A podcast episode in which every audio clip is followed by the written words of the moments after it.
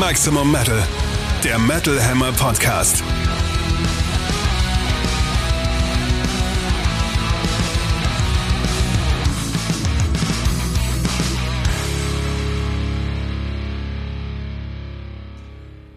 Hallo, hallo, sind wir schon drauf? Lief das Intro schon? Ich kann so schlecht hören seit dem Overkill-Konzert, aber ich glaube schon. Ich habe das Was? Knöpfchen gedrückt. Was? Ich kann, das war so laut, aber es war so gut. Overkill mit Hiefen und mit Exhorder. Mega Konzert. Und Cheops. Und Cheops, richtig. Aber so laut, aber war es wert. Wir haben es trotzdem geschafft, uns Kopfhörer aufzusetzen und drehen es einfach ganz, ganz, ganz, ganz laut, damit wir uns hören und starten in Episode 54 des Metal Hammer Podcast. Für euch am Mikrofon Chefredakteur Sebastian Kessler und Katrin Riedel aus der Metal Hammer Redaktion. Wir freuen uns, dass ihr wieder dabei seid. Hallo. Und wie immer haben wir die heißesten Themen aus der Metal-Welt, spannende neue Alben und einen knallharten Interviewgast. Und zwar ist es diesmal, Katrin, möchtest du vorstellen? Angus McSix, der ehemalige Glory Hammers Sänger, der nun äh, mit seiner neuen Band das Debütalbum Angus McSix and a Sword of Power vorlegt. Da dürft ihr euch auf ein Interview mit dem dahinterstehenden Sänger Thomas Winkler freuen. Aber traditionell starten wir rein mit Back in Black, das Metal Update. Da gibt es leider zunächst mal zwei weniger gute Nachrichten aus der Szene. Und zwar sowohl das Turok Open Air als auch das Nord Open Air mussten in dieser Woche bekannt geben, dass die diesjährigen Festivalausgaben leider nicht stattfinden Oh können. nein, geht die große Absagewelle schon wieder los. Ja, Scheiße. also be- beides sind ja kleine und an kultigen Szeneläden hängende Festivals ohne Eintritt, die aber trotzdem oft mit einem richtig tollen Programm aufwarten konnten. Und damit scheint es aber jetzt leider erstmal vorbei zu sein. Beim Turok Open Air hieß es dazu in der offiziellen Meldung. Viele haben es befürchtet und es gab unzählige berechtigte Nachfragen. Wir machen es kurz und schmerzhaft. Unser Turok Open Air Festival wird dieses Jahr nicht stattfinden. Wir haben gerechnet, kalkuliert, Abstriche gemacht, sind jedoch auf keine Lösung gekommen. Es sollte ja für uns alle ein Fest sein, doch leider ist es finanziell nicht realisierbar. Zitat Ende. Ach, scheiße. Als Ersatz findet allerdings am 27. und 28. Oktober im Ruhrkongress Bochum das sogenannte Turok-Fest 2023 statt. Da spielen dann Bands wie Sodom, John Diva, Crision, The Very End, Angelus Apatrida und viele weitere. Okay, das klingt ja okay, cool. Das heißt, sie haben es verlegt und rein verlegt und es findet in anderer Form Ja. irgendwie statt. woanders und wann Kleiner. anders und anders.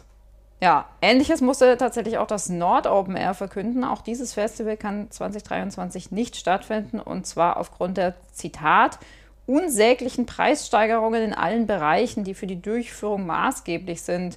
In dem Statement heißt es da, die Inflation, neue Auflagen und Gesetze sowie die daraus resultierenden preislichen Entwicklungen können wir so leider nicht auffangen, ohne uns in ein riesiges wirtschaftliches Risiko zu begeben. Zitat Ende. Auch hier soll es eine Ersatzveranstaltung geben, und zwar ein Sommerfest Ende Juli. Beide Festivalveranstalter haben außerdem bekannt gegeben, dass sie für die Zukunft überlegen, halt doch an Lösungen mit Eintritt zu arbeiten, was ja, Ja, das ist ja legitim ist voll Fall. legitim. Und da gibt es auch in den sozialen Medien sehr viel Verständnis seitens der Fans. Also bleibt zu hoffen, dass diese schönen Szeneveranstaltungen da eine Lösung finden und weiterhin bestehen können. Die Änderungen an was was Verordnungen und Gesetzen wundern mich, weil davon habe ich zumindest nichts mitbekommen. Ich bin natürlich auch kein Festivalveranstalter. Inflation sehe ich ein und da ist alles teurer geworden. Was sich sonst noch außenrum geändert hat, weiß ich nicht. Aber da ist natürlich ständig irgendwas, irgendwelche Sicherheitsmaßnahmen, die hochgeschraubt werden und dass man nochmal zwei Sikus mehr an diesen und jenen Ort stellen muss oder sowas in der Richtung.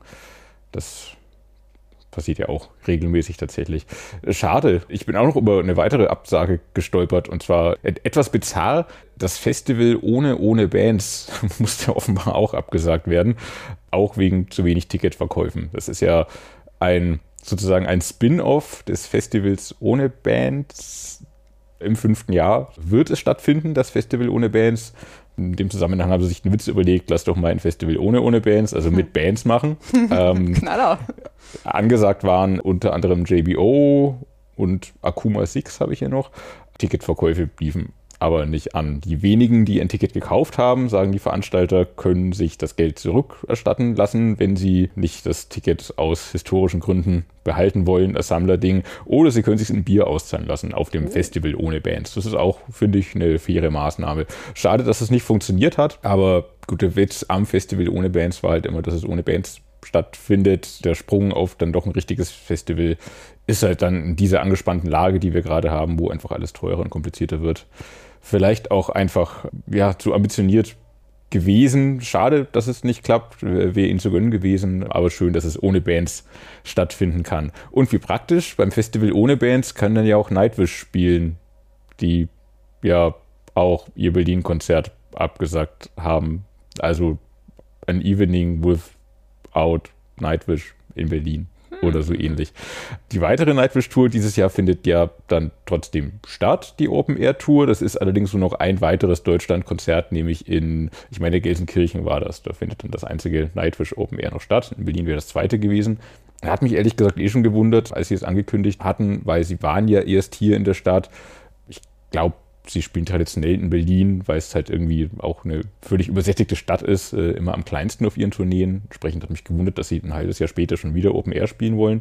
Schade, ich hätte es trotzdem gerne gesehen. Nach Gelsenkirchen werde ich wohl nicht kommen zu dem Zeitpunkt, aber sieht man sie mal wieder? Man weiß es nicht, nicht mit dem nächsten Album offenbar. Ja, krasse Ankündigung. Mhm. Sie sind gerade im Studio, ähm, machen ihr neues Album fertig. Man hat auch schon natürlich noch nichts aus dem Album gehört, aber so erste Andeutungen. Flo Jansen meinte, es wird ein ziemlich hartes Album, aber auch vielfarbig. Die Diversität, die Nightwish ausmacht, wird komplett vorhanden sein. Und es soll, glaube ich, so ein bisschen die Trilogie abschließen mit den beiden vorherigen Alben. Also so in ähnlicher Klangfarbe sein. Nur haben Nightwish jetzt tatsächlich bekannt gegeben, damit nicht touren zu wollen. Sie werden jetzt noch dieses Jahr ihre Konzerte spielen und dann ziehen sie sich erstmal zurück, werden 2024 das Album veröffentlichen, aber damit nicht spielen. Überraschend. Also krass auch in dieser Deutlichkeit, mhm. dass sie sagen, sie spielen nicht zu diesem Album. Sie hätten ja auch sagen können, sie spielen 2024 nicht und dann mal gucken. Ja, richtig. Aber sie sprechen tatsächlich von unbestimmter Zeit. Im besten Fall kann das alles heißen und sie kommen dann doch in der zweiten Jahreshälfte auf den Gedanken, so, ach, naja, so ein bisschen spielen wir toll. Kann aber auch heißen, dass es länger dauert. Aus persönlichen Gründen heißt es. Im Bandstatement sagen sie konkret, dass sich die Human Nature, Human to Nature, wie auch immer man das aussprechen will, World Tour dem Ende zuneigt, wollen wir euch über unsere Pläne für die nächste Etappe unserer Reise informieren. Nach den geplanten Konzerten im Juni 2023 werden wir auf unbestimmte Zeit uns zurückziehen. Das betrifft alle Konzerte und Auftritte, was dann ja auch Festivalauftritte einschließt, was tatsächlich krass ist, weil das hält man sich ja doch gerne nochmal offen als Band. Wir werden also das nächste Album nicht betouren. Die Gründe dafür sind persönlich, aber wir sind uns alle einig, dass es der Zukunft der Band gut tun wird. Seid euch sicher, wir lieben es noch immer zusammenzuarbeiten und diese Entscheidung hat nichts mit Flors Schwangerschaft und anderen individuellen Projekten zu tun. Was natürlich auch naheliegender Gedanke bei den Fans war. Sie ist gerade schwanger. Ich bin schon tatsächlich bei den Juni-Konzerten gespannt, wie das stattfinden kann, aber sie hat ja bewiesen, dass sie eine starke Frau ist und Sachen durchziehen kann, wo man sich denkt, so wow, okay, krass, dass sie das jetzt macht. Also die letzten Konzerte, kurz nachdem sie ihr da den Tumor rausgenommen haben, mhm. das war schon respektabel. Also das Äußerst. fand ich eigentlich fast schon unverantwortlich. Liegt natürlich bei ihr, aber Respekt, also ja, ja. macht nicht jeder. Es ist auf jeden Fall beeindruckend und cool, dass sie das macht und man darf da gespannt sein, wie sie das durchzieht. Und naja, es wird dann auch ein Abschied auf ungewisse Zeit, was tatsächlich schade ist und ich nicht ganz verstehe. Aber gut, persönliche Gründe, vielleicht sind sie einfach durch und ausgebrannt und brauchen, auch wenn sie gern zusammen spielen, wie sie es im Statement ja sagen, einfach mal eine Pause Tag. voneinander. Manchmal hat man als Band einfach Schnauze voll voneinander, klingt zu gemein, aber braucht eine Auszeit, weil man sonst ausbrennt. Das ständige im Studio und dann wieder auf Tour und keine Zeit zu Hause und für sich entweder kreativ zu sein oder wirklich Zeit für sich und seine Familie zu haben, ist einfach ein krasses Leben, fordert sein Tribut. Marco Hieta da hat Nightwish ja auch verlassen, weil es ihm psychisch nicht gut ging, woran auch der Tourstress mit Schuld hatte. War dann vielleicht nicht nur er tatsächlich, der darunter gelitten hat, sondern auch andere Teile der Band und es äh, wird ihnen hoffentlich gut tun, sich zurückzuziehen und wird das Album hoffentlich nicht, naja, beschädigen, in dem Sinne, dass es dann ein wie es ja zu Corona-Zeiten war, so ein Album, das dann da liegt, aber nicht wirklich zum Leben und Atmen kommt, weil es nicht live aufgeführt wird und weil außenrum nichts passiert. Aber gut, Sachen passieren können ja trotzdem. Sie werden ihre Videos drehen, sie werden Aktionen außenrum haben, welcher Art auch immer. Ja, klingt schon, als hatten sie sich gut überlegt, würde ich mal sagen. Also ja. ich meine, natürlich mit einem neuen Album kann man heutzutage kaum mehr Geld verdienen. Das ist eher künstlerisches Impulse setzen. Also die Kohle kommt ja eigentlich nur noch über Live mhm. rein. Mhm. Andererseits ist das aber heute ja auch nicht mehr so einfach wie vor der Pandemie. Ich kann also auch schon verstehen, dass Sie man jetzt in der aktuellen Gemengelage vielleicht einfach mal abwartet und sich insbesondere auch vor dem Hintergrund familiärer Entwicklungen halt die Zeit nimmt, die einem da vielleicht sinnvoll erscheint, wo man sagt, okay, wenn man jetzt eine bombastische Show aufzieht, wie Nightwish das ja tun, was weiß ich, vielleicht bleibt da auch gar nicht mehr so viel hängen, ne, bei so vielen Leuten. Durchaus kann sein, dass sie da auch ein bisschen abwarten wollen, wie sich Dinge entwickeln. Und Flor bekommt halt nun mal ein Kind und wird sich da dann auch, also das ist ja nicht vorbei, wenn das raus ist, sag ich mal.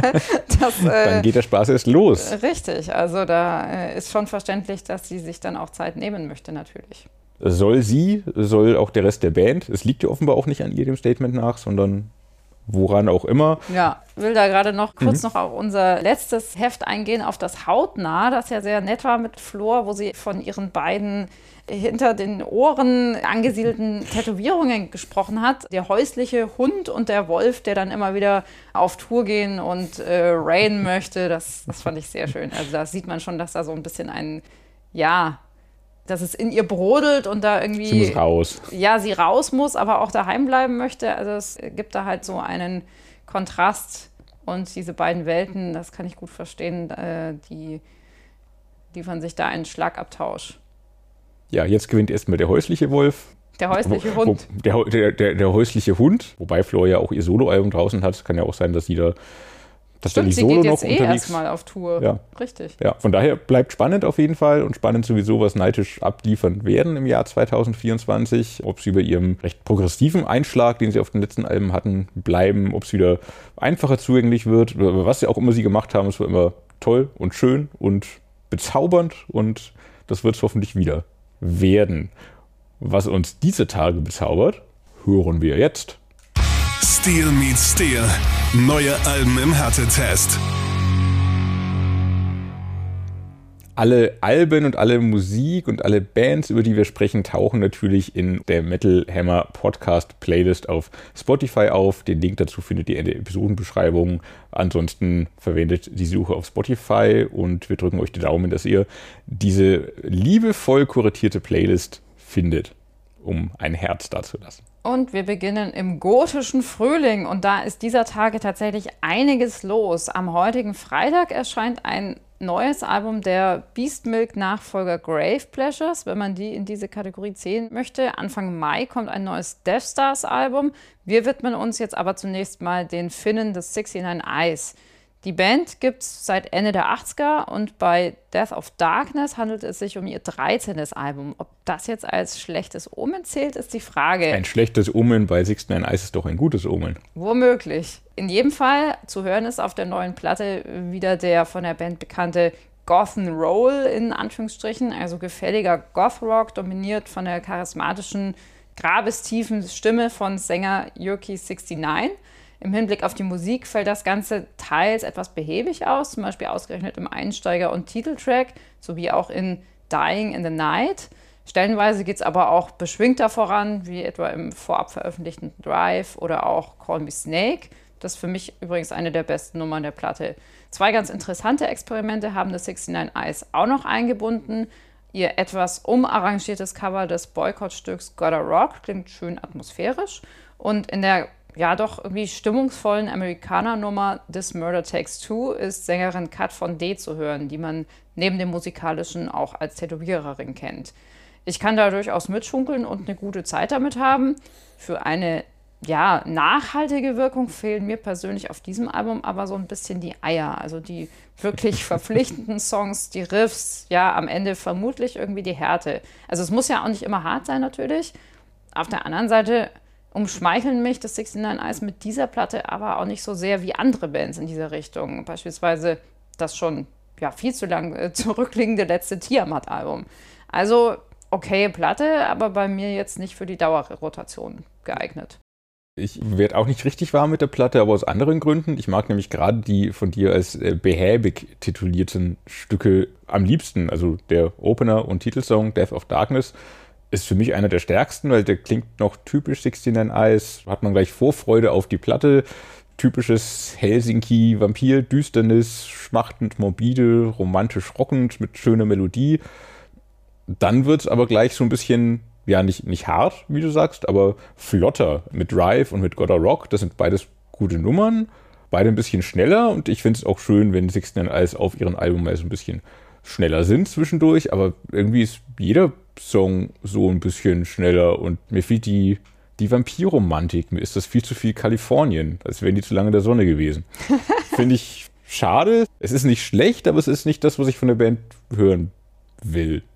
Daher gerne auf der Tour, die hoffentlich bald kommt, eher die alten Sachen auspacken. Christina Death und weitere Schmanker, Lost Boys und wie hießen sie alle? Ach. So viele schöne alte Sachen. Da freut sich der alte Herr in mir.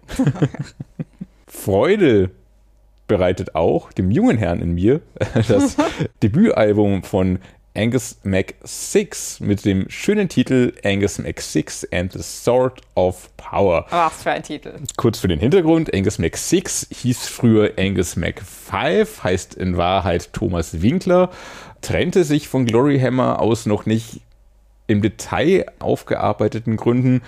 In unserer neuen Printausgabe spricht er ein bisschen ausführlicher als erwartet darüber. So richtig klar ist es nicht, aber es gab bandinterne, bandinterne Querelen. So oder so, er ist raus, er macht aber solo weiter. Er, Thomas Winkler lässt sich nicht aufhalten, sondern im Gegenteil, er ist jetzt eins besser. Aus seinem Angus Mac 5 wird Angus Mac 6. Und die Frage ist, ob das Debüt das Versprechen hält, tatsächlich eins besser zu sein. Im ersten Moment ist er ganz der Alte. Auch als Angus McSix ist seine triumphale, oft nach oben ausschlagende Gesangsstimme das, was ihn auszeichnet. Ähm, dazu gibt es geradlinigen, antreibenden, modernen Power Metal. Bisschen weniger wild als bei Glory Hammer. Natürlich sind auch Glory Hammer mittlerweile ein bisschen weniger wild, als sie auf ihren ersten zwei Alben waren. Aber es ist hier nochmal eindeutiger auf Hit und Eingängigkeit getrimmt, würde ich sagen. Damit es funktioniert, hat Thomas Winkler sich mit Könnern zusammengetan, unter anderem mit Sieb Levermann von Orden Ogan, der hier als Gitarrist, Produzent und Songwriter tätig ist. Entsprechend klingt das Album dann auch wie so eine Mischung aus Glory Hammer und Orden Ogan. Die Hintergrundgeschichte ist neu, weil natürlich erzählen Glory Hammer ihre Hintergrundgeschichte weiter. Angus McSix hat seine eigene, die sich so ein bisschen an He-Man und die Masters of the Universe natürlich anlehnt. Vor allem aber bleibt der Humor der gleiche. Es ist alles völlig übertriebene Quatsch Science Fiction mit laserschießenden Dinosauriern im Song Lasershooting Dinosaurs, mit schottischen Amazonen im Song Amazons of Caledonia und mit verdammnisbringenden Glühwürmchen im Song Fireflies of Doom. Das Ganze ist dann entsprechend auch musikalisch aufgedreht. Synthi-Wände und Disco-Beats treffen auf dicke Riffs und vor allem auf mächtige Ohrwurm-Melodien. Das ergibt ein paar Song-Volltreffer wie Star-Lord of the Sixth Stellar System. Das ist so ein bisschen wie ACDC im Weltall klingt mit Angus, Angus, Sprechchören ja, und so schön zackigen Riffs. Viel Gehaile irgendwie. Sehr viel Gehaile, überhaupt auf dem ganzen Album viel Gehaile. Gibt aber auch so kompakte Epen wie Six Calibur. Ihr merkt schon, Six ist in vielen Songs mit drin. Key to Eternity ist auch ein klasse Song und Eternal Warrior so als metallisch vertonte 80er Fantasy-Action-Film-Vertonung. Manche Stücke sind ein bisschen zu beliebig und platt vielleicht, ähm, wie Ride to Hell, ähm, das aber von Thomas Winkler vor allem sehr in den Vordergrund gestellt wird. Also die Richtung, in die er eigentlich auch gehen will, was ich auch total verstehe, weil der Song wird live mega Spaß machen und super funktionieren, aber er ist mir ein bisschen zu direkt. Heißt aber nicht, dass er schlecht ist, sondern im Gegenteil, der wird auf jeden Fall sein Publikum finden. Unfassbar finde ich, dass der größte Ohrwurm der Platte, nämlich Just a Fool Will Play Tricks on Angus Mac 6, hm. nur der Bonustrack geworden ist. Aber das spricht hier nur dafür, dass die anderen regulären Songs auch alles sehr starke Ohrwürmer sind. Ob Angus McSix jetzt wirklich eins besser ist, als Angus McFive war, sei dahingestellt, aber mindestens ist er gleich gut und das ist schon viel wert. Ja, und äh, neben Just a Fool Will Play Tricks on Angus McSix gibt es auch noch die lustige Referenz im ersten Song Glory Left My Hammer, was ja schon auch okay lustig ist, finde ich zumindest. And now I wield a sword. Ja, ich bin ja, muss ich jetzt auch mal zugeben, nicht ganz so heimlicher Fan früher Glory Hammer, insbesondere ihres zweiten Albums Space 1992. Das ist so eine Art Guilty Pleasure, aber die Songs darauf sind einfach lächerlich gut. Richtig. Ich weiß auch noch, wie ich dazu mit Christopher Bose telefoniert habe und den Guten, das war so lustig, irgendwann mittags aus dem Bett klingeln musste, weil der einfach noch gepennt hat. Das war großartig. Egal. Ähm, jedenfalls fällt mir im Vergleich zu diesen ja damals vollkommen übertriebenen Over-the-Top-Nummern das jetzige Schaffen von sowohl Glory Hammer als nun auch Angus McSix ein bisschen zu harmlos aus, muss ich sagen. Also ja, äh, pompöser, heroischer Power Metal mit schönen Chören, mit Keyboard-Attacken und gibt einige tanzbare Nummer, zum Beispiel das angesprochene Laser Shooting Dinosaur. Da ist durchaus viel Energie drin und auch Mitgehpotenzial für die Zielgruppe. Das ist in meinen Augen auch so die packendste Nummer, auch wenn mich da so ein bisschen dieser sehr künstliche Klang daran ein bisschen stört. Ja, es ist ja sehr klar produziert, das ist richtig. Aber modern, ja, aber also wo sind davon abgesehen die, die Superhits, die echten Faustballer, die Ausrast-Songs? Also es sind, nein, es sind beileibe keine schlechten Songs, das will ich gar nicht sagen. Äh, Im Gegenteil, also Right to Hell finde ich auch gelungen. Äh, Key to Eternity, netter Schunkler. Äh, das angesprochene Starlord of the Sixth Stellar System ist eben so ein äh, Gehale. Ich denke aber, dass da in Sachen Songwriting vielleicht auch noch ein bisschen mehr geht in Zukunft. Bisschen mehr Wahnsinn. Mhm. Mehr also das war halt das, was mir an, an Glory Hammer in der Frühphase, äh, was mich da so gepackt hat, halt, dass das einfach so komplett 100% drüber war einfach. Mhm. Weil mhm. so, äh, ich sag mal, generischen Power Metal gibt es ja schon genug und entweder richtig übertreiben oder halt nicht. Ja, mal sehen, wo die Reise hingeht. Auf jeden Fall schön, dass sie weitergeht erstmal und ähm, ja, gerne nächstes Mal noch weiter übertreiben. Das macht einen großen Teil des Spaßes aus. Der ist auf dem Album aber nach wie vor, finde ich zumindest, vorhanden. Ich bin auch gespannt, wie dieser Beef zwischen den beiden Gruppen weitergeht oder ob es jetzt einen weiteren Beef geben wird, wie, wie das ausgeht. Menschlich hofft man ja nicht. Wäre besser, wenn ähm, nicht. Beobachter ist natürlich neugierig und interessiert, aber Beef ist nie schön zwischen ehemaligen Bandkollegen. Das sollen sie mal schön aus der Welt schaffen. Damit kommen wir zu den Alben vom 28.04. Von der nächsten Band hat man wirklich lange nichts mehr gehört. Das letzte Album von Grave Worm erschien immerhin schon im Jahr 2015. Die Südtiroler Düster-Metal-Gruppe existiert schon seit Anfang der 90er und kehrt jetzt mit ihrem zehnten Album aus einer ja doch längeren Pause zurück. Auf Killing Innocence beinhaltet ihr ja, sehr melodischer Death und Black Metal noch immer jede Menge Düsterheit und eine sehr eindringliche Atmosphäre. Also gleich die ersten beiden Stücke erbauen da so eine Art wuchtiges Bollwerk, ziehen richtig schön ins Album rein. Insbesondere We Are the Resistance macht richtig Spaß. In Nummern wie Wicked Man, If the World Shut Down oder dem getragenen End of Time bringen dann noch symphonische Akzente bzw. Orchestrationen einen guten Schuss Dramatik ein im etwas zurückgenommenen, aber zum Teil auch richtig schön treibenden Dead Words sowie einigen anderen Stücken sind außerdem Keyboard-Klänge zu hören. Ja, die letzten beiden Stücke gefallen mir auch noch richtig gut. Das sehr pompöse, drängend vorantreibende Wrath of Gods packt einfach nochmal alles aus, was Graveworm zu bieten haben. Und im Finale in Honor of the Fallen klingt sogar eine Prise Amon Amarth durch, bevor sachte Gitarren dann das Werk stimmig ausleiten. Also gefällt mir sehr gut, fesselt mich beim Hören auch. Ich habe das Album aber mittlerweile bestimmt fünfmal oder so gehört und muss sagen, dass mir auch kein Song richtig im Kopf geblieben ist. Das ist aber wirklich Meckern auf hohem Niveau. Also Greyform in dieser Form zurückzuhaben, ist in jedem Fall schön und ich hoffe, dass wir sie auch bald live erleben. Wer letztes Wochenende beim Ragnarök war, kam ja bereits in den Genuss. Was ich so abgefahren finde, ist einfach, wie lang, in meiner Wahrnehmung zumindest, Graveworm schon da sind, nämlich für mich halt gefühlt seit immer. Also als ich noch Nachwuchs, Schrägstrich Teenager-Metaller war, waren die halt da. Das waren so ihre ersten Jahre und in den frühen 2000ern, so um 2003, muss ich mal im Fernverkehr Zetwitz auch gesehen haben. Äh, Grüße gehen raus in die Heimat nach Franken. Galten, glaube ich, damals schon als jetzt nicht die coolste Band unbedingt, weil sie halt sehr viel mit Keyboards und Melancholie und Trauer gearbeitet haben. Aber also War mir damals halt schon egal. Keyboards verpönt, ist, finde ich auch immer noch das albernste, was, Ja, das was so ein- möglich ist. Also, was soll das? Das war halt so ein Dark Tranquility ohne Keyboards? Äh.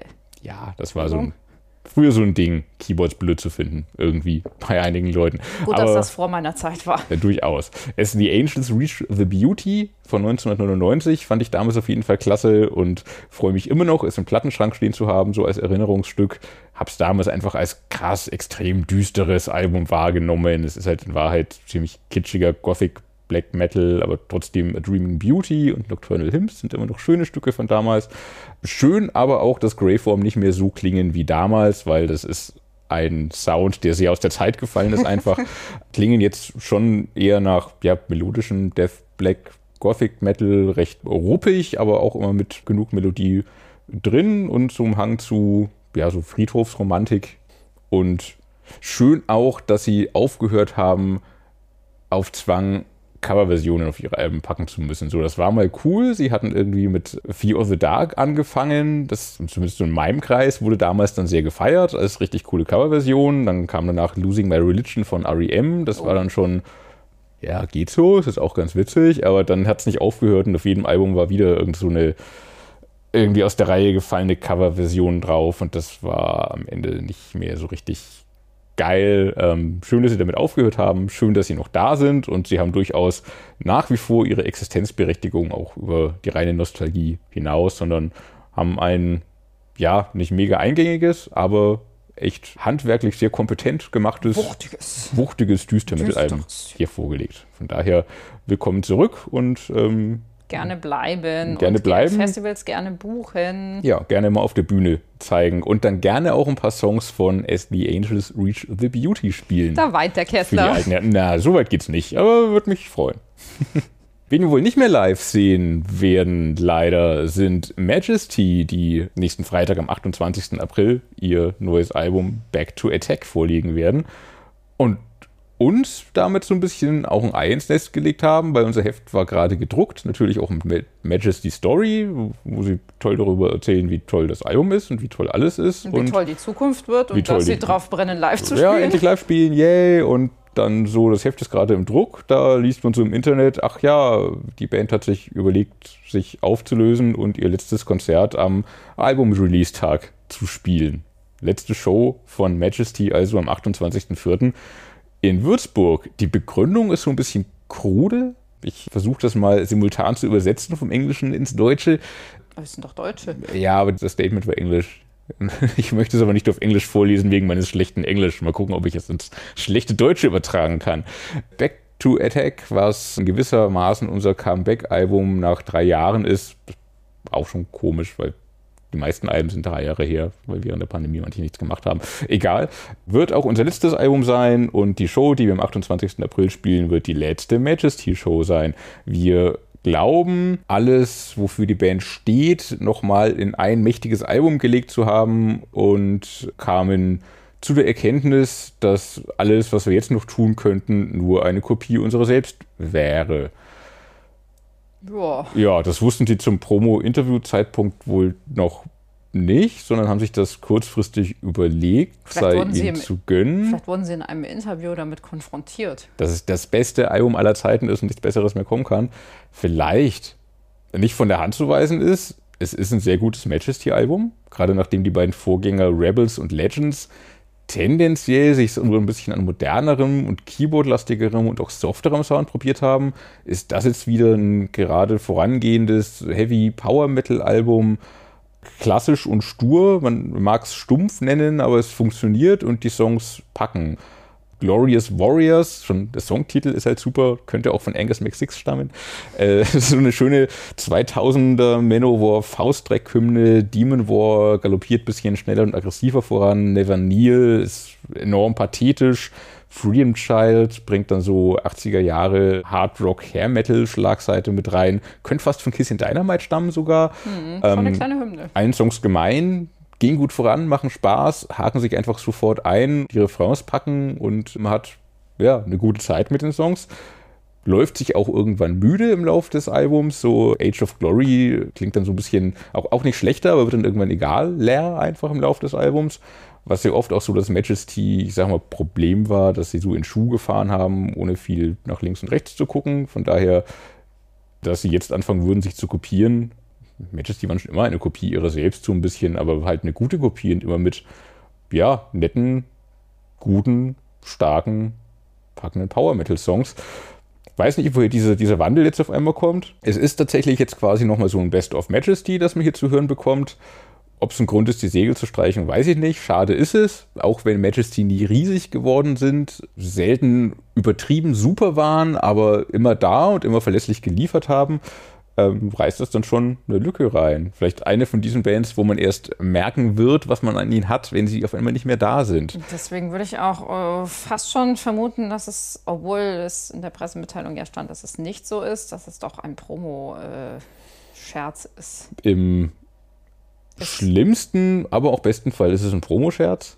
Vielleicht steckt mehr dahinter, vielleicht fühlt er sich auch auf einmal ausgebrannt, wollen, können nicht mehr, was auch immer. Ja, also ich fand es schon toll, dass er im Interview mit unserem lieben Kollegen Flo Blumann auch über psychische Probleme relativ offen mhm. gesprochen mhm. hat. Und äh, das Thema spielt ja auch auf dem äh, neuen Album eine Rolle. Warum sie jetzt aufhören, ich weiß nicht. Ich, also schade. Ja. ja, vor allem mit diesem kurzfristigen Vorlauf.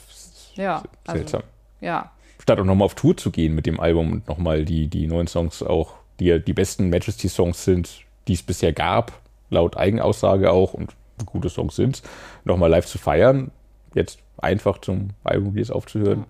Ich muss sagen, ich konnte mich ehrlich gesagt für Majesty nie so richtig begeistern. Also ja, äh, solider, energetisch ballernder Heavy Metal, aber halt auch wie gewohnt ein ganzer Haufen Metal-Klischees, dunkle Chöre, überbordender Pathos ja, das läuft über weite Strecken gut rein. Äh, Freedom Child finde ich tatsächlich auch einen der besten Songs. Mhm. Auch Saviors in the Dark. Dann gibt es noch eine Ballade in the Silence. Da trauen sie sich sogar mal äh, mhm. ruhige, emotionale Klänge anzuschlagen. Fällt etwas aus dem Rahmen, aber okay, kann man machen. Ja, ja also wer auf heldenhaften, irgendwie Thron Heavy Metal steht und nichts gegen die volle Breitseite Klischees hat, kann sich Back to Attack bedenkenlos zu Gemüte führen. Mir persönlich fällt das auf lange Sicht ein bisschen zu standardmäßig, fast schon irgendwie im metallischen Sinne bieder aus. Das ist es, aber auf. Ich glaube glaub aber trotzdem, dass es tatsächlich zu den stärkeren Werken von Majesty zählt. Durchaus. Also in diesem Sinne womöglich auch ein gutes Werk, um Abschied zu nehmen, falls es denn wirklich dabei bleibt. Wenn es ein Abschied wird, ist es ein runder Abschied. Ein bisschen Hoffnung, dass es in irgendeiner Form weitergeht, ist noch da. Vor allem hofft man, dass sie wissen, was sie tun. Und vielleicht gibt es ja dann eine Reunion beim Keep It True. Richtig. Wer vermutlich niemals beim Keep It True spielen wird. ist der mächtige Angus Mac6, weil er mit seinem Sword of Power einfach viel zu groß und mächtig und bunt ist für das Keep It True. Kollege Lothar Gerber hat sich mit Thomas Winkler zusammengesetzt und über das erste Angus McSix Album gesprochen. Vieles davon liest ihr in unserer aktuellen Ausgabe mit auch großer Metallica-Titelgeschichte. Ein Stück des Gespräches wollen wir jetzt aber zum Teil auch exklusiv hier im Podcast hören. Lothar und Thomas Winkler, Angus McSix, haben sich unterhalten über He-Man und die Albumstory, über den Produktionsprozess, aber auch über Tourvorbereitungen. Dieser Tage sind Angus McSix zum ersten Mal auf der Bühne bereits gewesen als Vorgruppe von Feuerschwanz und kommen in dieser Konstellation auch nächstes Jahr wieder auf Tour. Ja, und auch über die edlen neuen Kostüme, die Angus McSix und seine MitstreiterInnen auf der Bühne tragen. Wir hören mal rein. Don't Talk to Strangers, das Metal Hammer Podcast Interview. Die Story des Albums, was man so in den Videos sieht und so auch von dem ersten Song her, Masters oder Master of the Universe. Ich als Kind der 80er musste äh, direkt an He-Man denken. Natürlich. ja, okay. Hast du auch gespielt, ja? Ja, und, und, geschaut. Also ich glaube, nee, die Figuren durfte ich nicht haben, die waren meinen, meinen Eltern zu gruselig. Brutal, ja. Geil. Da waren ähm, deine Eltern noch strenger als meine. Ja, okay. Aber war das, äh, habt ihr da euch ein bisschen inspirieren lassen davon? Oder? Ja, Absolut. Also genau, insbesondere auch Andy und das Label hatten halt Freude an dieser ganzen Idee und wollten halt, dass die ganze Band darauf ausgerichtet wird, so eine He-Man-Band zu werden. Da habe ich gesagt, nee, das ist nicht das Ziel. Ja, ein bisschen Hommage ist okay, aber ich will nicht irgendwie das weiter spinnen oder sowas. Und das wäre dann auch wahrscheinlich äh, problematischer, wenn man es äh, ja, nur noch so machen würde. Ähm, deshalb, das Master of the Universe wird eigentlich der einzige Song Richtung He-Man sein. Ähm, wir haben natürlich ganz viele verschiedene Einflüsse halt von 80er Jahren, äh, Fantasy, äh, Comics und was weiß ich alles, Zeichentrickserien, die da mit reinfließen, halt aus eigener Erfahrung natürlich auch. Ich würde jetzt geschicht, geschichtlich, würde ich mal sagen, vom Story, äh, vom Aufbau her, ist eigentlich eine Weiterführung meiner Geschichte als Angus-Charakter. Ne? Mhm. Und äh, zumindest der, der Knotenpunkt oder die Verknüpfung, die bleibt bestehen, aber in Zukunft will ich nicht irgendwie äh, dasselbe machen, was meine alte Band macht, das wäre auch langweilig, sondern möchte, möchte mich da auch weiterentwickeln, sage ich mal. Sinn ist natürlich auch, also jetzt Seb als Sebulon, das ist quasi der, der Urherrscher des Bösen und so, das werden wir auch noch ein bisschen darstellen, auch wieder mit einem gewissen Witz, in einem der Videos, äh, und zwar zu Ride to Hell. Da ist mhm. jetzt der Zeichner, wir machen da einen Cartoon raus, so ein South mhm. Park-Style Cartoon. Und der Zeichner ist gerade dran und hat dann ein paar lustige Ideen noch eingebracht. Sehr gut, sehr gut. Okay. Hast du diese Neuauflage von, von uh, Masters of the Universe bei Netflix geguckt? Ich habe nur das Intro gesehen. Das Intro fand ich cool. Aber ich weiß nicht, ist die Serie, wie ist sie gekommen? Nicht so wahnsinnig toll? Ich habe nur die erste Staffel gesehen und die fand ich äh, ziemlich gut tatsächlich. Revelation ja. hieß die, glaube ich, ja? Ja, ja, genau, genau. Nee, ja. Also ich glaube, eine zweite Staffel gibt es auch. Äh, bin ich jetzt noch nicht dazugekommen. Ja, so ein bisschen mehr für, für Erwachsene, beziehungsweise für die, die das früher geschaut haben, glaube ich. Also ja, Kinder macht auch Sinn. Nicht, nicht unbedingt. Genau. Okay, das macht ja auch Sinn, weil die meisten Fans sind ja wahrscheinlich in unserem Alter jetzt. Ich denke auch. Ansonsten von anderen, weiß nicht, Superhelden oder Serien, äh, gab es da noch irgendwelche Einflüsse oder habt ihr einfach dann die Story selbst weitergesponnen. Genau, es gibt eigentlich keine äh, bewussten Einflüsse, aber wahrscheinlich viele unterbewusste. Ich meine, äh, alles, was wir irgendwie konsumieren, äh, beeinflusst uns direkt oder indirekt halt. Und ich glaube, das fließt auch immer so ein bisschen in den persönlichen Charakter ein, längerfristig. Und ähm, ja, ich glaube schon, dass da einiges an Persönlichkeit noch drin ist von mir auch, also von meiner Vergangenheit halt. Ne? Okay. Genau. Okay. Was meinst du da jetzt zum Beispiel? Also jetzt äh, einfach von den, von, von den Ideen her oder vom, von den Story-Ideen insbesondere. Ja. Also das, ah, übrigens vielleicht noch wichtig zu wissen, die Story, ähm, die findest du eigentlich nur heraus, wie die korrekt wäre, wenn du die, das Booklet hast dazu, zum okay. Album. Weil die Tracklist, die wir haben, die ist eigentlich nur darauf ausgelegt, so quasi die Songs, die, die coolen Songs vorne und die weniger coolen vielleicht hinten so äh, partymäßig eher und das andere, wenn du jetzt wirklich in die Story eintauchen möchtest, dann müsstest du das Booklet nehmen und dann siehst du so ähm, Morse-Codes. Und diese okay. Morse-Codes, äh, wenn man denen folgt, dann kriegt man halt die richtige Story zusammen dann. Ah, krass, okay, sehr schön. So ein bisschen Detektivarbeit. Das, ist nie verkehrt, die Fans ein bisschen äh, herauszufordern, genau. genau.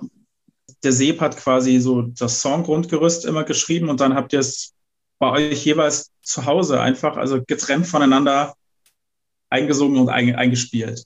Ja, genau. Ich habe extra ein Studio gebaut jetzt für Angus Mac 6, eigentlich bei mir äh, im Untergeschoss. Und zwar ein ziemlich, ziemlich cooles Studio. Ich habe mir ein teures Mikrofon gekauft. So, Seb hat mir gesagt, ja, das musst du haben. Das ist das zweitbeste, was es gibt auf der Welt. 6.500 Euro. okay. Aber man will ja one better sein, habe ich gedacht, cool, dann machen wir es. Und ähm, ja, ich glaube, es hat sich, hat sich ausgezahlt vom Klang her. So ist schon einiges besser als vorher. Ähm, insbesondere halt auch, weil ich jetzt mehr Zeit gehabt habe zum Aufnehmen. Weil äh, bislang bin ich immer nach Deutschland gereist, so ein Studio. Und dort hatte ich irgendwie fünf Tage Zeit für das ganze Album äh, aufzunehmen. Und das war halt schon äh, stressig jeweils, weil wenn du dann im Winter kommst und in die vielleicht noch erkältet bist, wenn es blöd geht, dann hast du einfach Pech gehabt. Und hier kann man es ein bisschen verteilen, das Risiko, sage ich mal, dass man krank ist oder was hat. Und dann auch, äh, dass man fit ist vor allem auch. Also am Wochenende habe ich einfach aufgenommen oder am Abend, wenn ich nach Hause gekommen bin, habe ich äh, eingesungen. Und so hat sich das ein bisschen erstreckt über eine gewisse Dauer. Ich glaube, das hat dem ganzen äh, Klang halt irgendwie auch gut getan. Vom, vom Gesang her. Entzerrt natürlich alles und nimmt den Druck raus, einfach auch. Ne? Ja, Weil auf jeden Fall. Psychologisch schon nur. Genau. Anfang April probt ihr das erste Mal, hast du gesagt? Ja, genau. Und zwar bei, äh, an Ostern sind wir in Deutschland und äh, da hat Sevin was organisiert bei sich in der Nähe. Und auch die Crew von Orden Oran, die werden wir auch teilen im Sinne von, dass wir da halt gewisse Leute, die dort arbeiten für Orden Oran, auch bei uns äh, benötigen werden. Und ich glaube, so haben wir schon eine coole Aufstellung für den Start jetzt mal parat. Also wenn ich das so richtig überblicke, seid ihr zwei Gitarristen, ne? Oder, oder spielt Seb Bass? Weil live, live würde euch dann ja ein Bassist fehlen. Genau, Seb spielt Bass, Gitarre, Keyboards, Triangel. Nee, ja, ich meine mein jetzt vor allem live dann. Live, live werde er Gitarre spielen, genau. Und äh, wir haben tatsächlich keinen Bassist live, außer hinter der Bühne natürlich die Goblins, die Bass spielen. ist klar, und das Orchester. Die Kostüme sind äh, definitiv auch äh, One Better, sage ich mal. Sehr, sehr äh, edel und, und äh, spektakulär. Habt ihr euch da, habt ihr da irgendeinen Typen oder irgendeine eine Frau, keine Ahnung, der die gestaltet? Oder habt ihr, habt ihr selber Hand angelegt oder wie, wie ist das gelaufen? Ja, es ist eigentlich eine Mischung aus beiden. Ähm, Sebulons Kostüm, der, der hat ähm, einerseits selber was zusammengekauft, aber halt auch machen lassen, sein Stab da, sein Geißen-Zepterstab, äh, äh, das hat er von der gleichen machen lassen, die auch sein Kostüm gemacht hatte. Und das Kostüm hat er auch schon für, für Oden Ogan verwendet. An okay. diese Teils da. Und ja. den Rest, den habe ich eigentlich zusammen gekauft. Äh, einerseits, also das Kostüm von Talestris, Talia, das ist äh, in den USA, in New York hergestellt worden. So ein, ich weiß auch nicht, wie man das nennt, eigentlich diese Lamettenteile. Und die Krone, die haben wir noch separat gekauft. Und dann äh, Scar, also der Berserker, mhm. dem habe ich einfach gesagt, schau mal für ein Berserker-Kostüm und ich, ich zahle es dir dann. Und der hat ein paar Sachen da auf Ebay und, und weiß nicht wo zusammengekauft. Und ich selber, ich habe meine Rüstung eigentlich schon länger gehabt. Die habe ich tatsächlich als grüne Version mal für Gloryhammer gekauft in England und habe dann aber gefunden, naja, das passt mir nicht so. Äh, ich kaufe mir noch ein paar Teile dazu, halt von verschiedenen Rüstungen von der gleichen Firma aus England. Und dann wollte ich natürlich ein Upgrade haben, insbesondere halt von grün, grün zu Gold. Und das war die große Herausforderung. Also da bin ich fast äh, zerbrochen dran, kann man sagen. nee, also jetzt wirklich, das war so sautwierig, jemanden zu finden, der das kann. Weil die Rüstung ist eben aus äh, Plastik, ähm, das ist nicht Metall, weil es zu, zu schwer wäre natürlich. Und es gibt kaum Leute, die eine Goldbeschichtung machen können, also eine richtige Goldbeschichtung auf Plastik. Und ich habe da zu, per Zufall eigentlich einen Typen gefunden über meinen Cousin, ähm, der gesagt hat, ja, der, der macht so Helme für die Formel 1 ja, und der ist der Einzige in der Schweiz, der das kann. Dann habe ich dem mal geschrieben, ob er das machen könnte und er sagt, ja, vielleicht. Oh, es wird einfach teuer.